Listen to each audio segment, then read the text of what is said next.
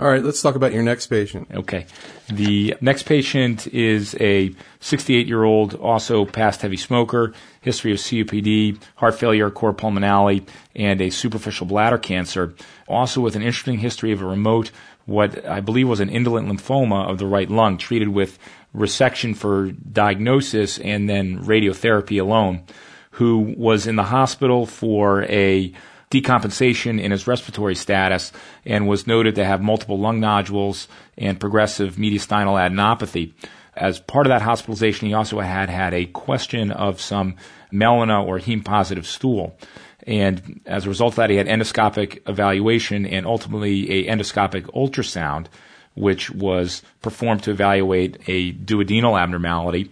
But the endoscopic ultrasound on the way down, they were able to sample two AP window lymph nodes and also sample a liver hypodensity, which had been underappreciated on the CAT scans. And the histologies were interesting on those. The mediastinal lymph node FNA was positive for carcinoma, which appeared to be adenocarcinoma, whereas the left lobe of the liver lesion appeared to be a neuroendocrine carcinoma that resembled a small cell cancer. And what made that even a little more interesting is his PET scan was positive in lung nodules, mediastinal lymph nodes, but not in liver, though again the liver abnormalities were sub centimeter. And he subsequently went on to receive carboplatin and Taxol. And after two cycles of therapy, bevacizumab was added to his regimen. And we were seeing him at the completion of his carboplatin and Taxol and after one dose of maintenance bevacizumab monotherapy.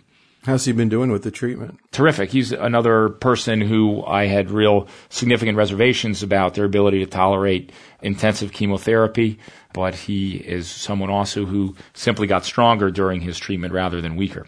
Any hypertension, proteinuria, bevacizumab issues? He has had no problems. Any comments about the case, Tom, and particularly the neuroendocrine thing in the liver? Well, this is one where I threw my hands up and I said, Neal, I'm, I'm glad that we're seeing this patient after he's had treatment and done well. This would be a lot harder had we not seen it that way. You did all the hard work here. In looking at it, the things I thought about, A, is this all one cancer or is this two cancers? The pathologist even raised a question of whether it could be superficial bladder cancer gone badly. I don't think that's what it is. I think this is a gentleman with a heavy smoking history who comes in with a CAT scan process that is not classic, but consistent with a non-small cell lung cancer with lots of mediastinal and hilar disease. I think I would have liked to have seen a big prominent lung mass, which we didn't see. The lymph node mediastinal aspiration carcinoma favoring adeno and the two in the liver favoring neuroendocrine. So the question I wondered is, well, could he have a carcinoid in the liver and have a real bad lung cancer? Well, if that's the case, he's got bad lung cancer and treating with carbopaclitaxel makes good sense. You're not going to hurt the carcinoid in that setting and the carcinoid won't determine his lifespan if that's the case. But in the end of the day, I think it probably is all one cancer that's just being looked at slightly differently by the pathologist in different ways and depending upon sampling errors. It's probably a non-small cell lung cancer, possibly with neuroendocrine differentiation. I think carbopaclitaxel is an outstanding choice. And the one thing I said is that what I would do is upon relapse, probably biopsy him again to get a sense of maybe what you're dealing with, get a little more refinement of the histology and you know, if there are newer neuroendocrine features for your second or third line, you've got a irinotecan and you've got a etoposide and you've got drugs that may have better activity in that setting. But the good news is he really has done very well. And his biggest issue was he was trying to get to Foxwoods, which is the casino here in Connecticut. And he wasn't really able to spend enough time at Foxwoods. So that to me was a good sign that he was tolerating therapy quite well. And you mentioned, Neal, that you held off on the bevacizumab till after two cycles. What was your thinking there? Well, in part, it was just pending more review of his histology. I mean, ultimately, the pathologist was able to go back and look at his bladder cancer was restained and was CK20 positive. So I think it was a little more comfortable that it wasn't a metastatic bladder. Part, I was a little concerned about this questionable history of blood in the stool. And that's something that I had asked Dr. Lynch about. What bleeding constitutes unacceptable risk with bevacizumab?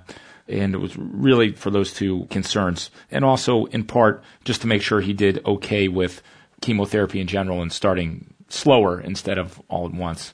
Any other comments about this case? I think the other thing, he's another example of a patient who's on maintenance bevacizumab, tolerating maintenance well.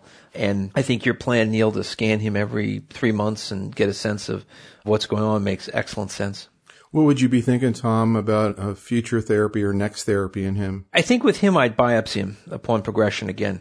And I would use that to guide therapy. And I think if you get something that's more consistent with this being a garden variety adeno, I probably would use pemetrexed as my next step.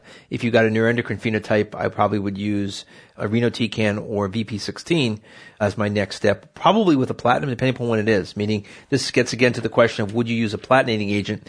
Well, if he goes 14, 15 months, I definitely would give a platinum with that drug. If he goes six or seven months, I probably would use single agent.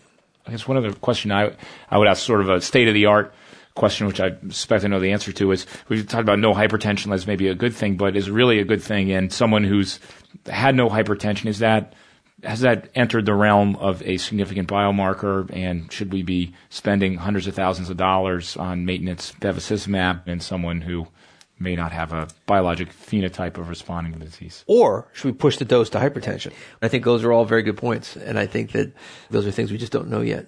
If he does go 15 or 16 months, Tom, would there be any consideration to adding erlotinib to the bevacizumab? One could make that call with the argument that you're adding some switch maintenance at that point, but I probably wouldn't. I think if Neal decided to do that now, I don't think that's the end of the world decision.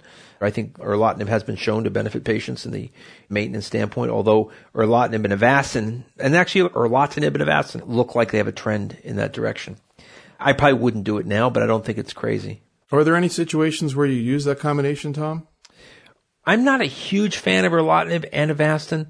I've treated a few EGFR mutants where I've added in Avastin at times of progression when I didn't have a lot of other options and I was sort of searching for something, but I wouldn't say in a normal routine of treating patients that I've been using that combination a lot. I did before BeTa came out, before the randomized trial that argued against a benefit in that setting.